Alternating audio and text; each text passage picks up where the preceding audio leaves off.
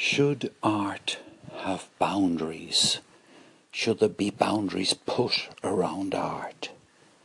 That's the essence of a question which Duane asked and which hooked me today.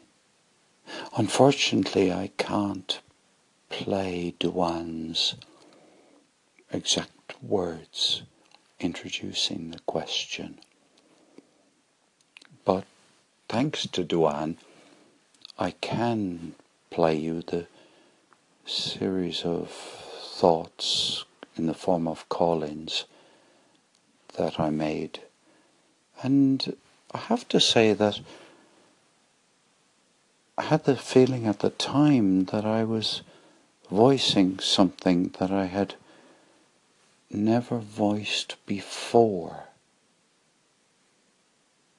Anyway, it's all about, I suppose it's all about freedom. Freedom. Yeah, I'll leave it that way as a kind of abstract thing. But it's about art, artists, speech, free speech and the behavior of people in society. And my views, I guess. Oh, Duane, this is a great topic, I think. Should art have boundaries? In my mind, it connects with should free speech have boundaries?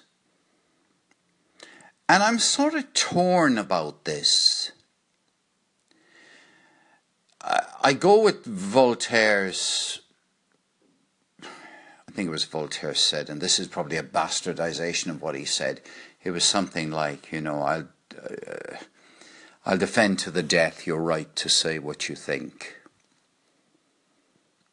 And uh, I do, I, I do feel the same, but I have a very different approach to behavior. In other words, if it was possible for humans to be permitted total free speech, but to have their behavior controlled, I'd be for that. Now, as regard a load of heavy metal heads spewing out Nazi propaganda with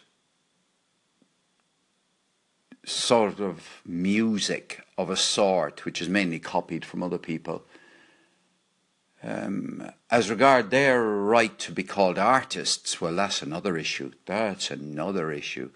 Do I regard? I regard uh, that I imagine as crap art. Call it art if you like, but art that spews out messages propagandizing in favor of Nazism and memories of Hitler, etc. That to me is crapshite. I don't like it at all.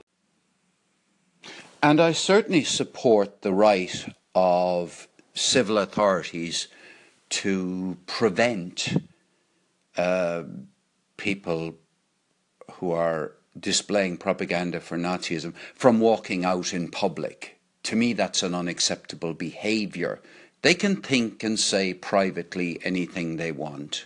I'm not against that. I'm not against them having their opinions in favour of Nazi uh, thing, but I am against them having the right to fill the ears of others. I'm totally in favour of them having the right to speak in an empty stadium. And I'm totally in favour of them having the right to speak to some other people in locked stadia, but not freedom of marching around with signs. That isn't free speech. For me, the right to make art does not include the right to display art. To me, the right to free speech does not give an absolute right to speak anywhere.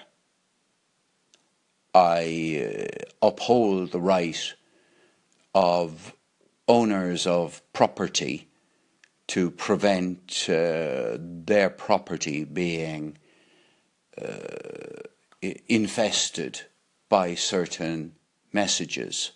I uphold the right of museums to refuse to display works of art.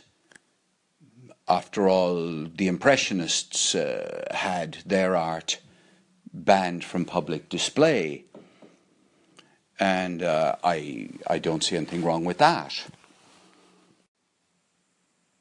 And, and my last word on this is I retain the right to ban anyone who swears at the dinner table from coming to my house. I totally support their right to swear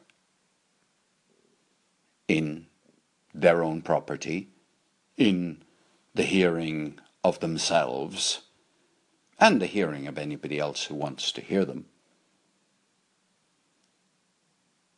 But I would support the right, for example, if they wanted to have it, of Anchor to ban all swearing from Anchor. That to me would not be any interference of free speech. It would just mean I wouldn't be bored. Duane, just to clarify, I didn't use the word profanity. I use the word swearing. I never, I never use the word profanity. Profanity is not a word which can be legally defined. So consequently, I, I have no interest in profanity or what, what one person regards as profanity, another doesn't. Uh, so I refer to swearing.